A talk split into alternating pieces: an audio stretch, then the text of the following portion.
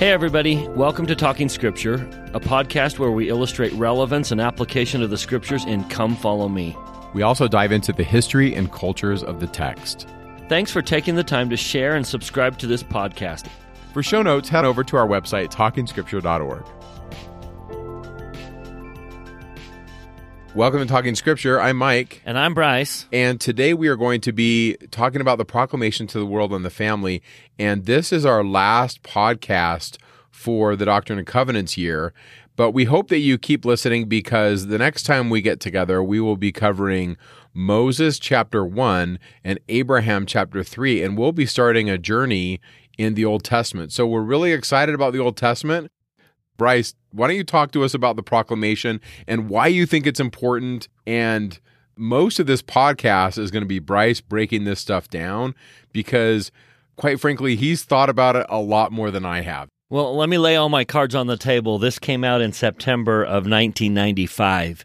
It's been 26 years.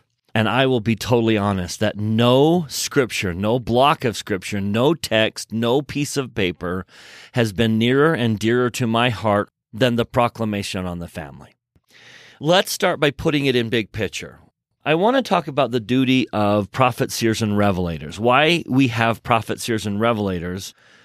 The Lord says to the prophet Ezekiel in chapter 33 Again, the word of God came unto me, saying, Son of man, Speak unto the children of thy people, and say unto them, When I bring the sword upon a land, if the people of that land take a man of their coast and set him for their watchman, if when he seeth the sword come upon the land, he blow the trumpet and warn the people, then whosoever heareth the sound of the trumpet and taketh not warning, if the sword come and take him away, his blood shall be upon his own head. That's the reason we have prophets, seers, and revelators. They are watchmen, and President Nelson is our watchman on the tower. And we call them seers. And the job of a seer is to be a seer. Russell M. Nelson is a seer, and his job is to see the enemy coming when he's yet afar off.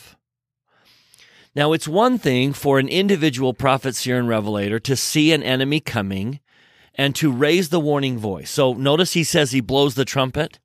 How would an individual member of the Quorum of the Twelve, say a David A. Bednar, who sees an enemy coming, blow his trumpet?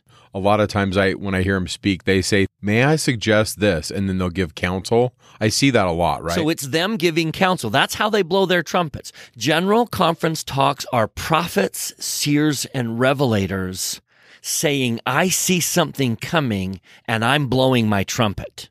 You need to be warned." But then when they all see it and there's a major danger how do they come together and, as a united body of prophets, seers, and revelators, blow a combined trumpet so that we hear this is a major voice? May I suggest that's where proclamations come in. Major declarations where the quorum of the 12 apostles and the first presidency blow their horn. The Lord called forth the first proclamation when the saints were in Nauvoo. The church has issued six proclamations. The fifth proclamation is the proclamation on the family. The sixth proclamation was done at the bicentennial of the first vision to proclaim that the restoration has occurred. But among those six, I would say that one stands out as a little bit different. Not only have they issued a proclamation, not only have they made it an entire week on Come Follow Me, but they've made it a required institute class and a core class at all of our church schools. It's called the Eternal Family, and it's an entire course built on the proclamation. That emphasis alone has caught my attention. So these prophets, seers, and revelators see something coming that's so dangerous I think they are blowing the loudest trumpet they can. And may I suggest that the greatest danger they see coming, the greatest problems you and I will face in our lifetime, have to do with the disintegration of the family. That is hands down the greatest concern in our day. Hence this proclamation.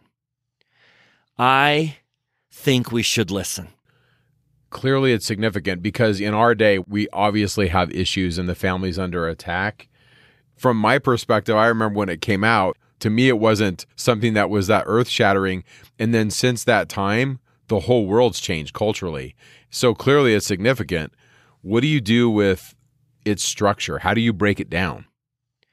So there's three parts. The proclamation has prophetic declarations, prophetic warnings, and prophetic counsel. Three parts.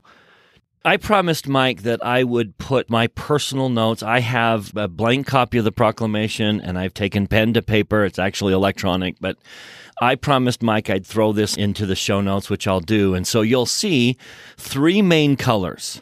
One color you'll notice is my orange color, and that's what I call prophetic declarations. So let's just take a minute on some of the prophetic declarations.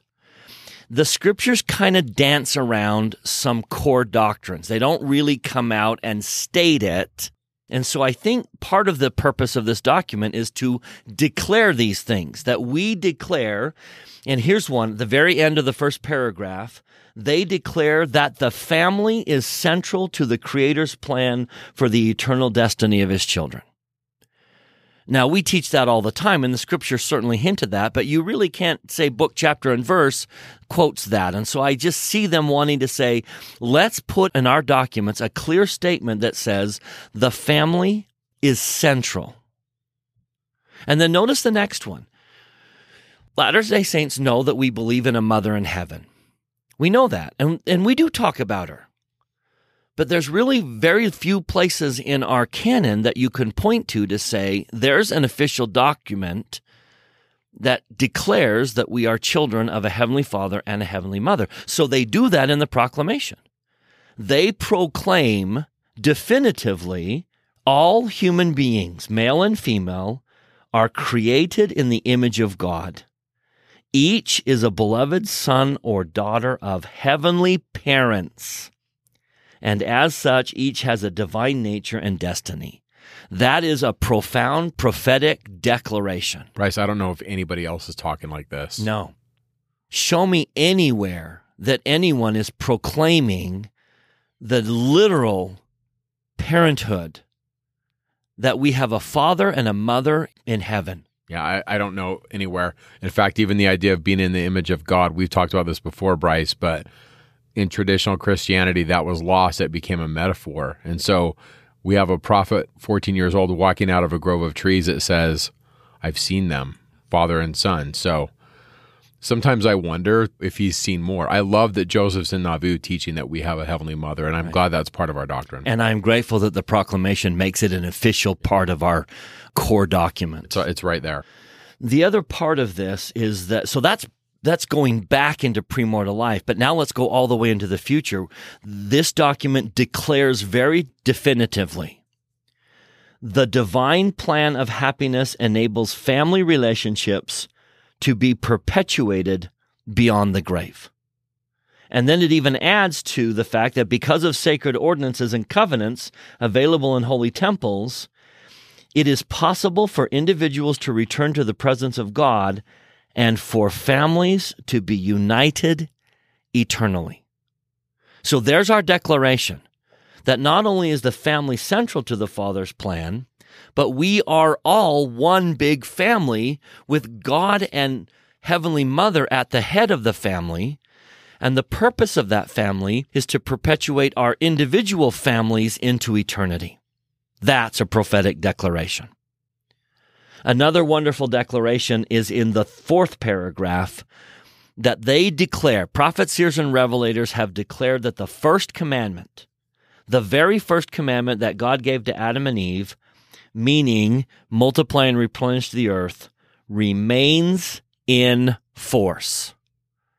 In other words, every single human being is still under this same commandment to multiply and replenish the earth. Heavenly Father relies upon us to bring about his plan, that his plan won't go forward for others if we don't help participate in that plan and provide bodies for his spirit sons and daughters to inhabit. They then make another declaration that the sacred powers of procreation are to be employed only between man and woman, lawfully wedded as husband and wife. That this whole idea that the world has grown into, that the Ten Commandments and chastity and fidelity in marriage are outdated. They definitively declare that is not true. That the sacred powers of procreation are only to be employed between man and woman lawfully wedded as husband and wife. That's a declaration. They then declare, speaking of man and woman, what are their responsibilities. This is a prophetic declaration of parental duties. So the next paragraph husband and wife have a solemn responsibility to love and care for each other and for their children. And then specifically, their sacred duties are three things. Number one, rear their children in love and righteousness. Two, provide for their physical and spiritual needs. It is my duty as their father to make sure they have the necessities of life.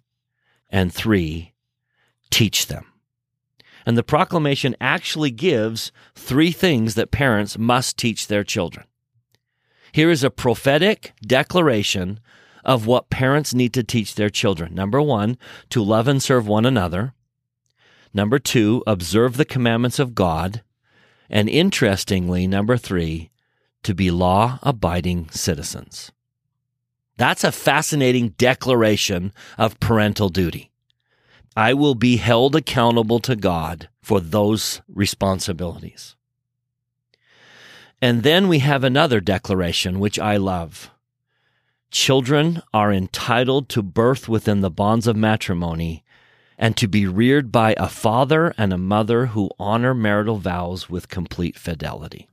To me, when it says that children are entitled, I don't hear of prophets, seers, and revelators talking a lot about I'm entitled to certain things. I mean, that should draw our attention because, um, but they're not a lot of times talking about how we're entitled to things, are they? No, that's not often something that you find in prophetic writings. But here it is. But this is a powerful one that children are entitled to birth within the bonds of matrimony and to be reared by a father and a mother who honor marital vows with complete fidelity. That sentence is such a powerful declaration from prophets, seers, and revelators and defines what the Church of Jesus Christ of Latter day Saints is about. That children have that right, and that my job as their father is to make sure those rights are kept sacred. That they are reared by a mother and a father who honor marital vows with fidelity. So, those are some of the great prophetic declarations. You're going to find others this week as you read the proclamation, but would you highlight them? I would encourage you to highlight, as I have done, declarations of truths. This is the law written on the tablets. Yeah. This reminds me, these declarations of the foundation stone in the temple and it was the first place where you measure everything. And then Paul's going to say things like Jesus is the cornerstone, the place where we start to measure. And then you got Joseph Smith saying, if you start right, you finish right. If I really believe this stuff and I really try and live it, and that's going to be my starting point, I'm going to get so many other things right. But the reverse, if I don't do this, if I don't see this, and procreation's up for grabs, and all these things are just kind of whatever we define them as, then we get confusion. It's almost like we're starting with the basics so that we can get the big things right. Right. And I, that's why I love the proclamation is because they have definitively given us a document that very clearly states the foundation. Here are the declarations that really do define the starting point. So if you don't start right, you can imagine how you're going to end and therefore we have prophetic warnings. Here's the end result if your life is not in harmony with these prophetic declarations. If you walk down a different path, here's what's going to happen. First, to the individual.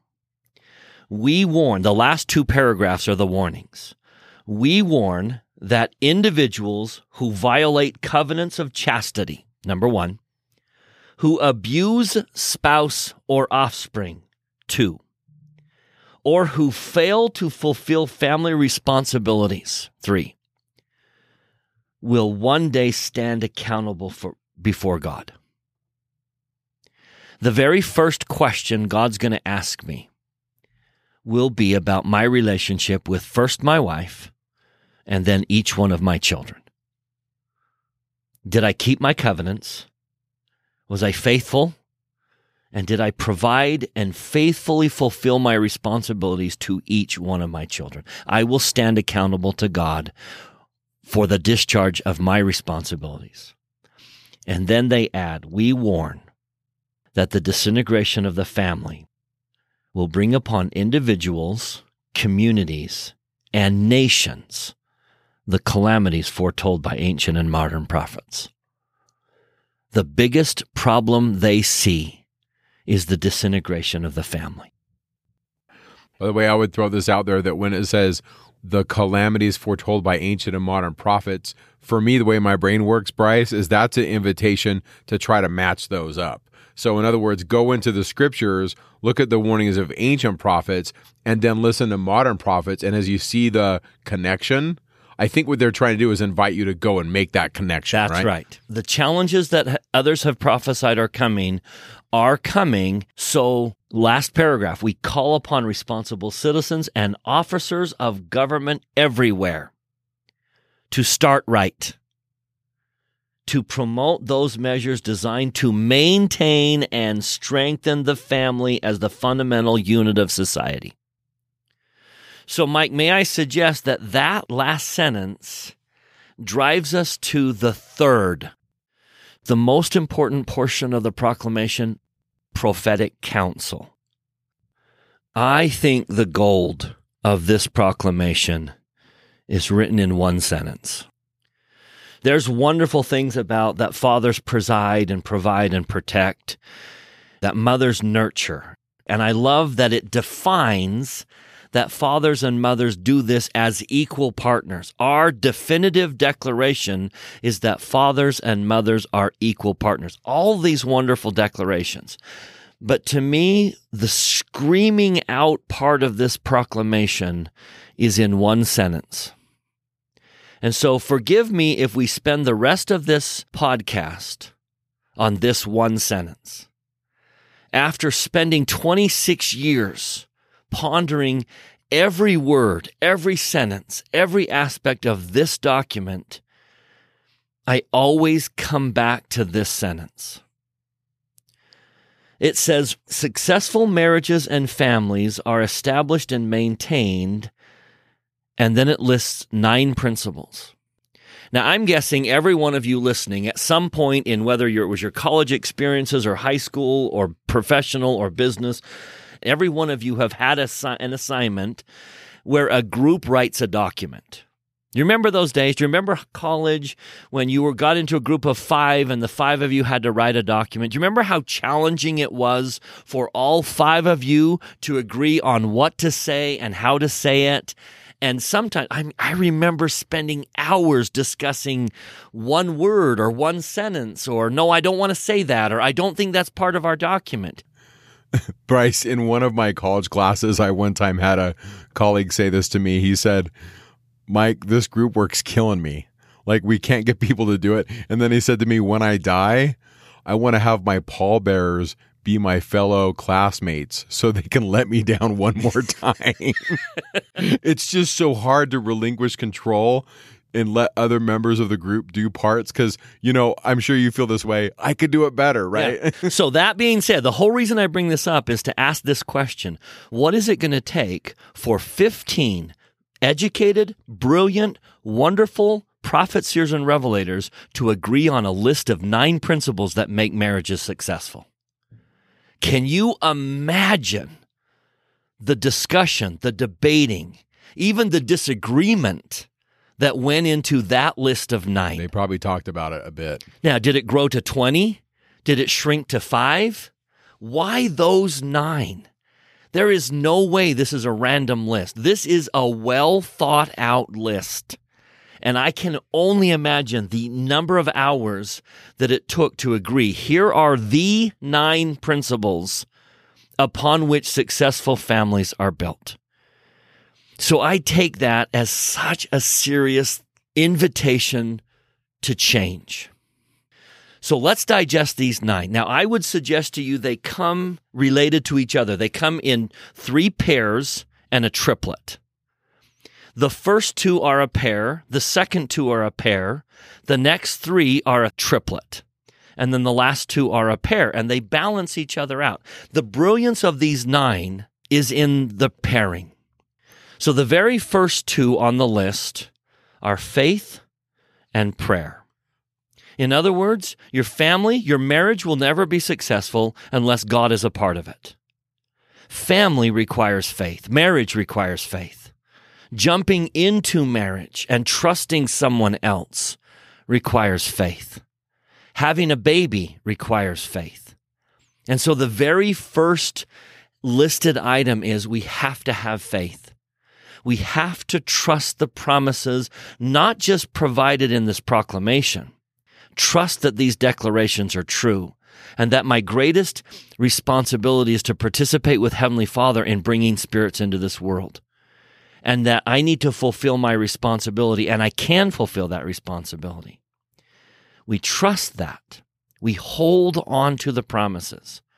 Now, we could spend another hour talking about faith, but we're not going to. But may I suggest that you ponder why faith is listed first? You cannot have a successful marriage without faith. The faith we place in each other, the faith we place in God. Now, the pair is prayer, communicating regularly with Him.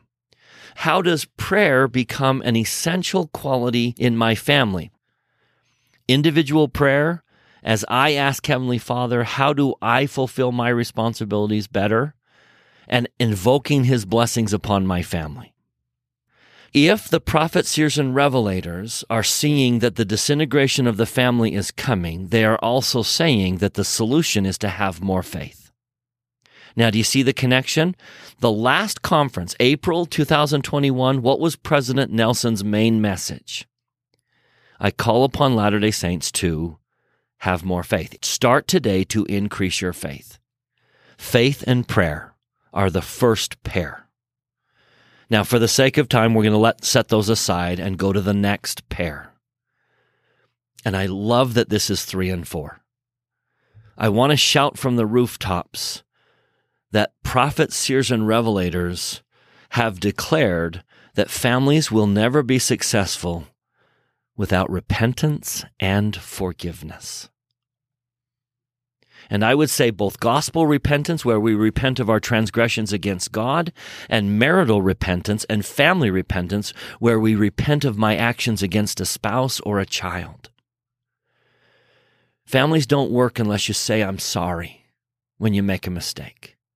That's third on the list. You have to be willing to say, I'm sorry. I made a mistake.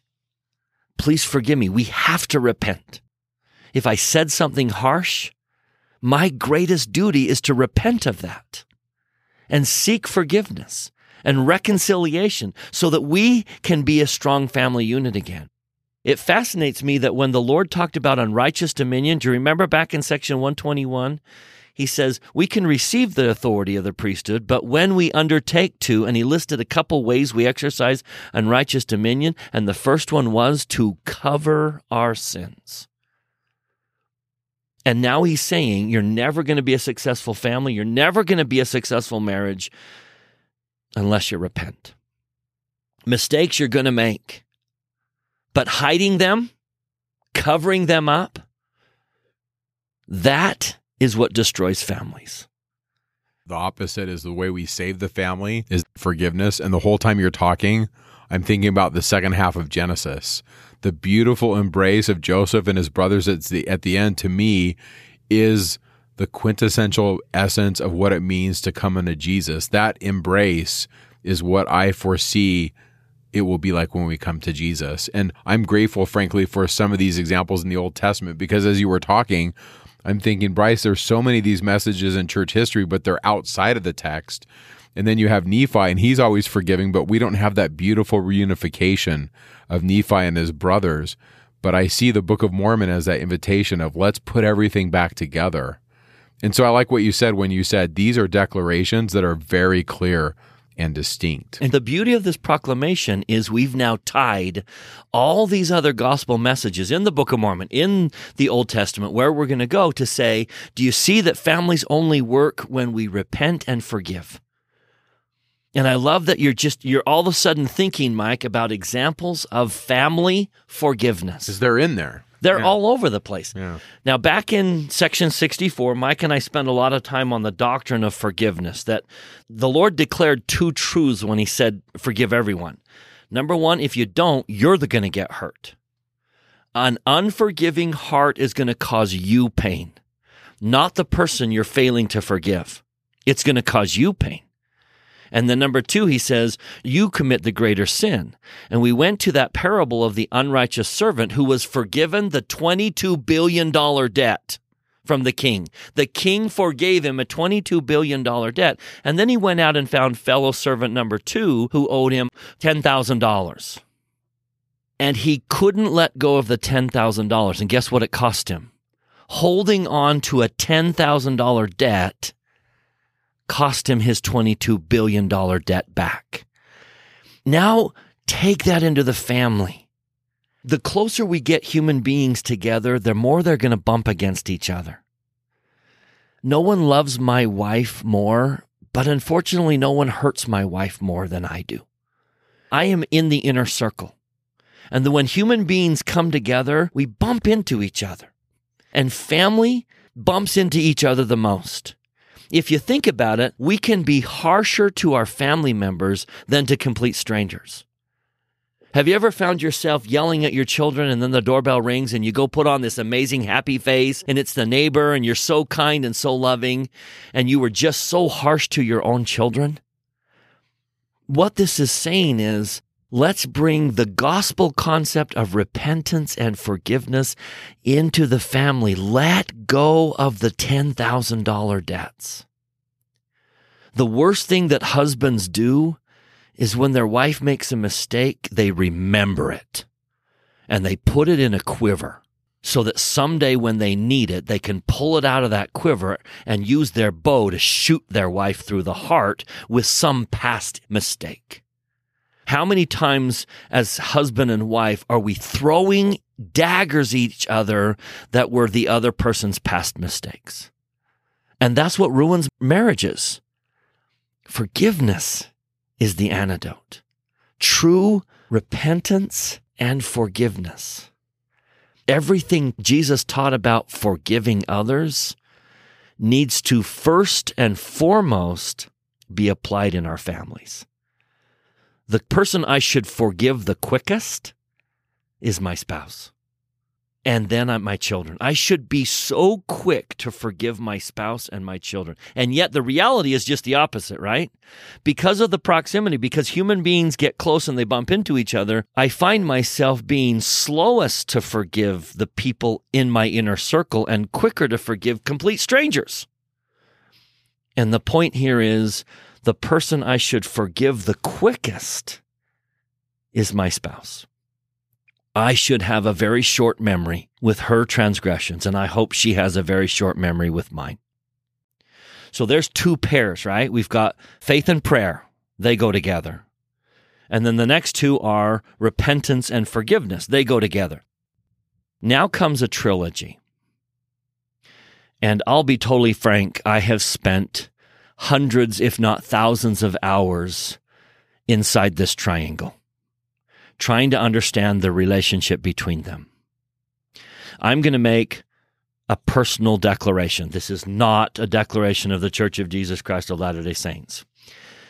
I'm going to make my personal declaration that respect, love, and compassion together are charity that when the gospel speaks of charity, that charity is this triangle respect, love, and compassion. So let me break those down.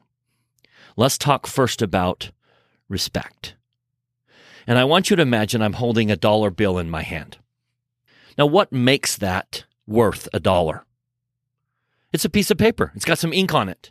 The paper and ink aren't worth a dollar. So why is it that that piece of paper is worth a dollar? It's because the government tells me that they acknowledge and stand behind that piece of paper as being worth a dollar, and that we as a society accept that. We accept the declaration of value. And notice this what happens if I were to add a zero to that dollar? Or what if I were to add another zero? Now it's a $100 bill. What if it had three zeros and became a thousand dollar bill? What if it had six zeros and I'm holding a million dollar bill? Tell me how I treat a million dollar bill. As my accepted value of that increases, I treat it differently. I would never wad up a million dollar bill and throw it in my pocket. As the value increases, so does my treatment of it. And so here we have Heavenly Father saying, Can I tell you what each human being is worth? I'm going to turn to the scriptures and I'm going to give you three declarations of the value of every human being. The value of your spouse to God. The value of that rebellious teenager who often yells, You're the worst mother in the whole world. Let me declare the value of that teenager to God. I'm going to start in Doctrine and Covenant section 18 where the Lord says, Hey, remember that great is the worth of souls. But then he tells us how worth a soul is. You know why you're turning there?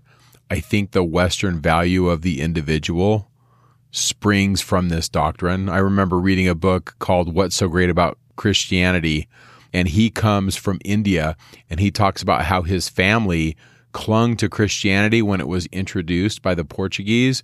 And one of the things that was fascinating to his ancestors was this notion that the worth of souls is great. Even people that society considers lowly, they're considered worth much, so much that the Son of God died for them. And that comes from Christianity that's embedded in Enlightenment thinking and Western thinking, the value of the individual. And I'm grateful that this is in Doctrine and Covenants section 18. So take it away. Tell, show us where you're going with. It. So verse 10, he says, "Remember the worth of souls is great in the sight of God." And then the very next sentence, "For behold, the Lord your Redeemer suffered death in the flesh." So what is one soul worth? That's the value. Jesus' life. There's that beautiful verse in Moroni where he says he would have done it for one soul he would have given his life, he would have endured all that agony to save one soul. That's what one soul is worth the suffering and death of the Savior. It's reminding me of the verse, the least of these, if you've done it unto the least of these. And so, that, what is he saying? That's it. It's the worth of the soul. And then the next one I love is he says in verse 14, Go cry repentance unto people. And then 15, If it so be that you should labor all your days in crying repentance unto this people and bring one soul, is it worth it? Is one soul worth an entire lifetime of labor? That's what a soul is worth.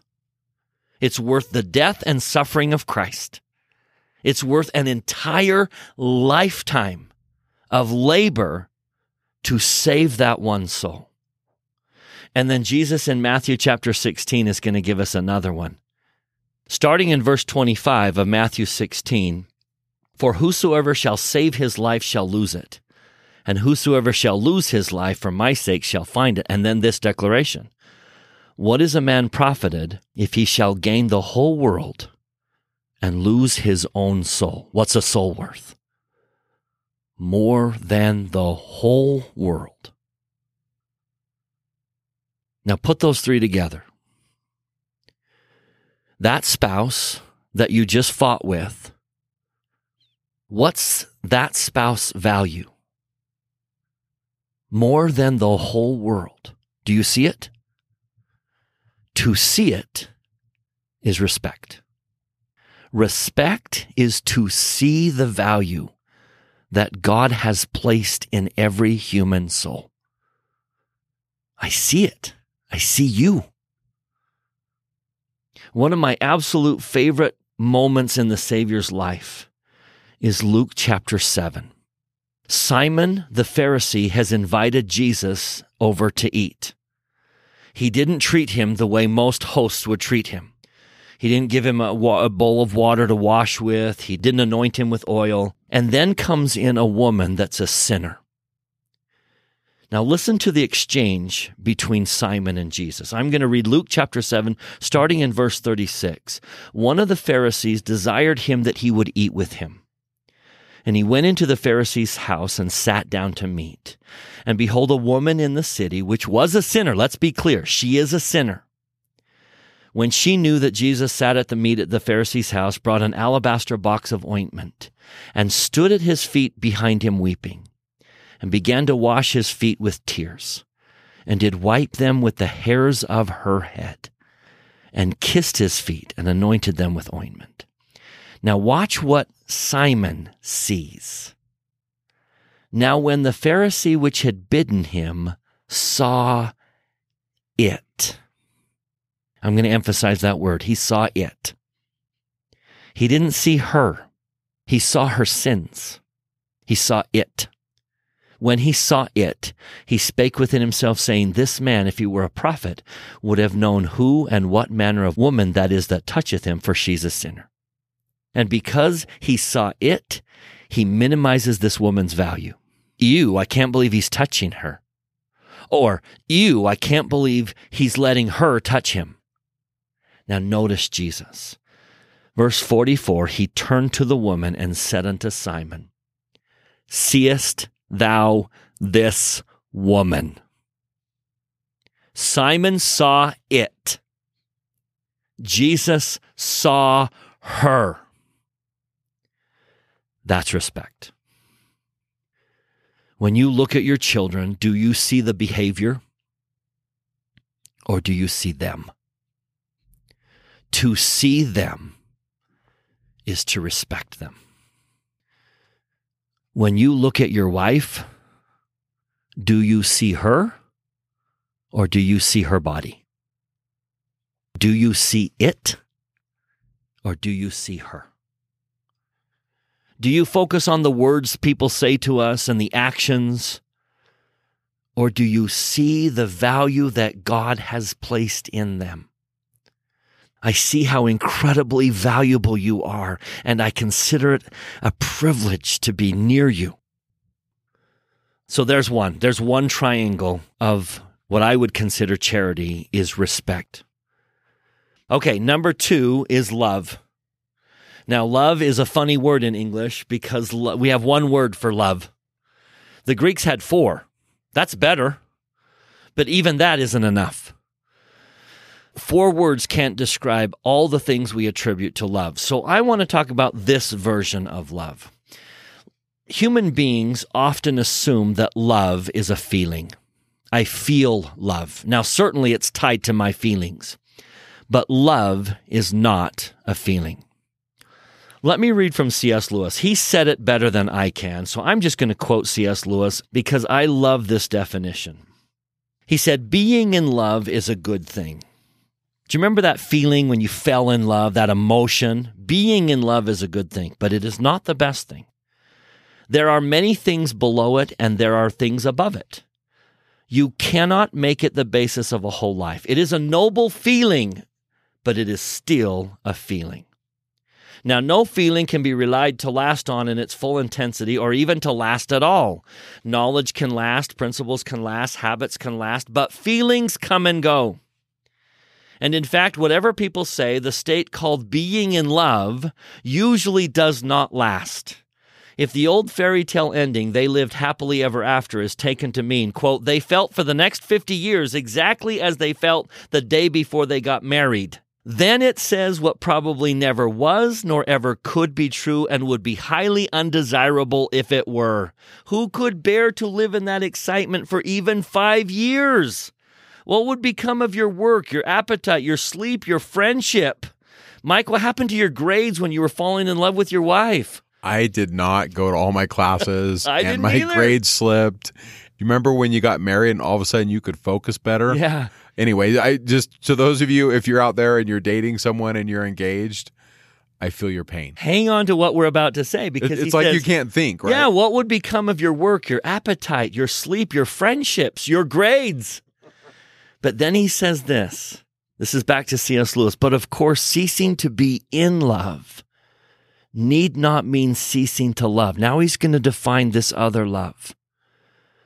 Love in this second sense, love as distinct from being in love, is not merely a feeling. And I'm glad he said merely because there are feelings associated with love. But it is not merely a feeling. And then he defines it. It is a deep unity maintained by the will and deliberately strengthened by habit. Love is a choice. Love is I choose to be united with you. I choose to be on your team. Love is a choice. I'm with you. I'm in. Love isn't an emotion. Love is a choice. It's a determination. It's a willful determination to be united with someone and make that my habit. He then says, they can have this love for each other even at those moments when they do not like each other. They can retain this love even when each would easily have allowed themselves be in love with someone else. If love were emotion, then what happens when I'm angry? I would no longer be in that state of love. But love is not an emotion. Love is a choice. I can choose to be with my wife and to be united with her and serve her and focus on her, even when my emotions are anger. C.S. Lewis says being in love first moved them to promise fidelity. This quieter love enables them to keep that promise. It is on this love that the engine of marriage is run. Being in love was the explosion that started it. And I love this definition. People get from books the idea that if you have married the right person, you may expect to go on being in love forever. As a result, when they find that they are not, they think this proves that they've made a mistake and are entitled to a change, not realizing that when they have changed, the glamour will presently go out of the new love just as it went out of the old one. In this department of life, as in every other, thrills come at the beginning and do not last. If you go through with it, the dying away of the first thrill will be compensated for by a quieter and more lasting kind of happiness. What is more, the very people who are ready to submit to the loss of the thrill and settle down to the longer lasting happiness are then most likely to meet thrills in some quite different direction. This is, I think, one little part of what Christ meant by saying that a thing will not really live unless it first dies. It's simply no good trying to keep any thrill. That is the very worst thing you can do. Let the thrill go, let it die away. Go on through that period of death into the quieter happiness that follows, and you will find you are living in a world of new thrills all the time. But if you decide to make thrills your regular diet and try to prolong them artificially, they will all get weaker and weaker and fewer and fewer, and you will be a bored, disillusioned old man for the rest of your life. It is because so few people understand this that we find many middle aged men and women maundering about their lost youth at the very age when new horizons ought to be appearing and new doors opening all the time. Allow an analogy. And Ashley, forgive me, I don't mean to call you out on this. But my oldest daughter, when she was a teenager and had some babysitting money, which did not come easily, wanted to spend $25 on a non correction pair of glasses. The idea of wearing glasses was really cool to her. She was in love with wearing glasses. And she found a pair of non prescription strength glasses and she thought she looked so good in them. She spent $25 of her babysitting money on a pair of non prescription glasses. Now tell me how long it lasted. Now, there are those of you who wear glasses every day. She was in love with her glasses. Those of you who wear them every day love them. You may not like them, but you love them. You're committed to them. You willfully choose to put them on even when they're uncomfortable. That's very different than a teenage girl who fell in love with a pair of glasses, paid $25, and then after a week never wore them again. That's the difference of being in love versus love. You see it in missionary work all the time. Some people fall in love with the church, they fall in love with Christ, but then when the realities of gospel living hit, they don't love Christ and they don't love the gospel, so they fall away. It's true in our lives and in our marriages and in our families. Love is not an emotion. Love is willfully choosing to stand at her side every day. Love is choosing to unify your life with theirs. That's love. So there's two on our triangle respect. I see your value. Number two, I commit myself every day, every morning, every night. I choose you. The third one is compassion. Let me show you perfect compassion. Now, Mike and I have talked about Alma chapter 7 many times in our podcast, where Jesus suffered every single human pain, every affliction. We speak of the atonement in terms of infinite breadth and infinite depth. He has, in essence, broken every bone in his body as many times as you can break. Infinite ways he's broken his bones. He's experienced an infinity of different human pains, and he's experienced each one of those pains not for a brief second, but for an infinite amount of time. Every affliction, everything that afflicts the human being, Jesus, in essence, has been infinitely depressed and had infinite variety of depression. He's had every form of anxiety. He's had every single operation, and it's lasted for an infinite amount of time. He has struggled with every single human condition. Now, why? The last part of Alma chapter 7, verses 11 and 12 is why? That his bowels may be filled with compassion. I know what you're feeling, and I can run to you because I feel what you're feeling. Compassion is the ability to feel and relate and understand what someone is going through. And if you have compassion, you don't brush it off. You not only know how to comfort them, but you know why to comfort them. You know what to say. You know how to say it and when to say it and where to say it and who should say it. Because you've been there. Now, as a father, I am supposed to have compassion for my children. So, what do I do when I don't feel what they feel? I ask Him for it. Respect, love, and compassion are charity. That's my definition, which makes this verse in the Book of Mormon so significant. Moroni chapter 7, we are told to plead unto the Father with all the energy of our soul that we may be filled with this love. Ask for charity, ask for compassion. Ask Heavenly Father to help you feel what your spouse is feeling or what a child is feeling. And then do everything in your part to understand that. Talk ask, research, ponder. Do everything you can to feel what your child or your spouse are feeling. For example, when your 15 year old daughter tells you that the boy she really likes doesn't like her, what do most fathers say?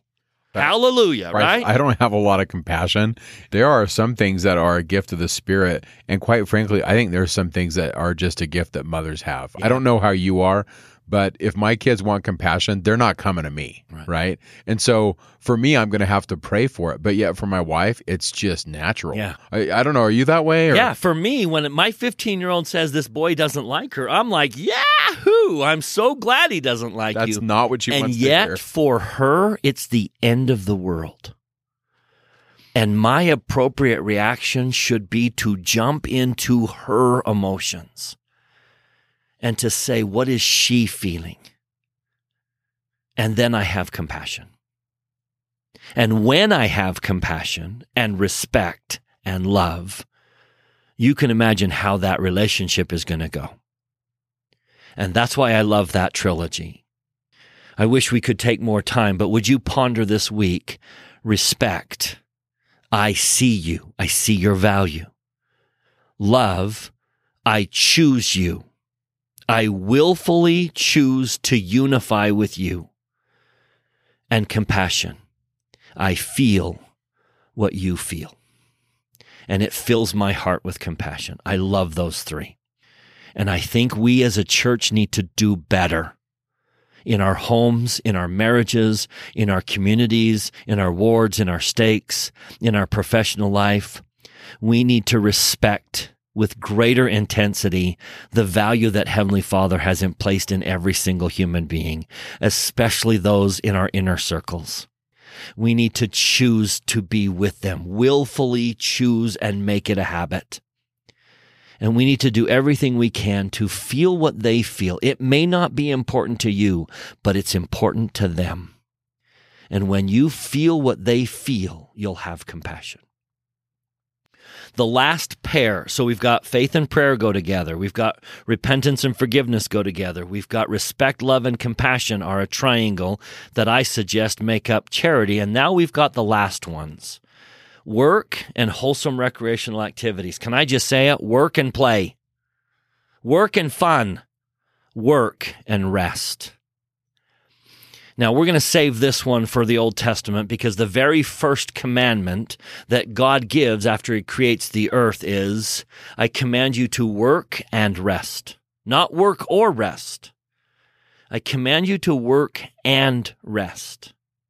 And sometimes we get that out of balance. There are some people Heavenly Father needs to say, you need to work more. Some marriages need to put more work into their marriage. Other people need to rest and play more. There are some marriages that need more rest and play and wholesome recreational activities.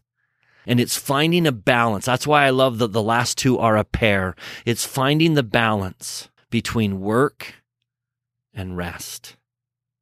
I'm going to leave these two with that wonderful little episode Jesus has with Martha and Mary he comes into their home. Now, Martha, Mary, and Lazarus were dear friends of Jesus, and he comes into their home often. And one time, Martha is scrambling, trying to get the house ready and presentable for guests. Now, I know every one of you can understand that.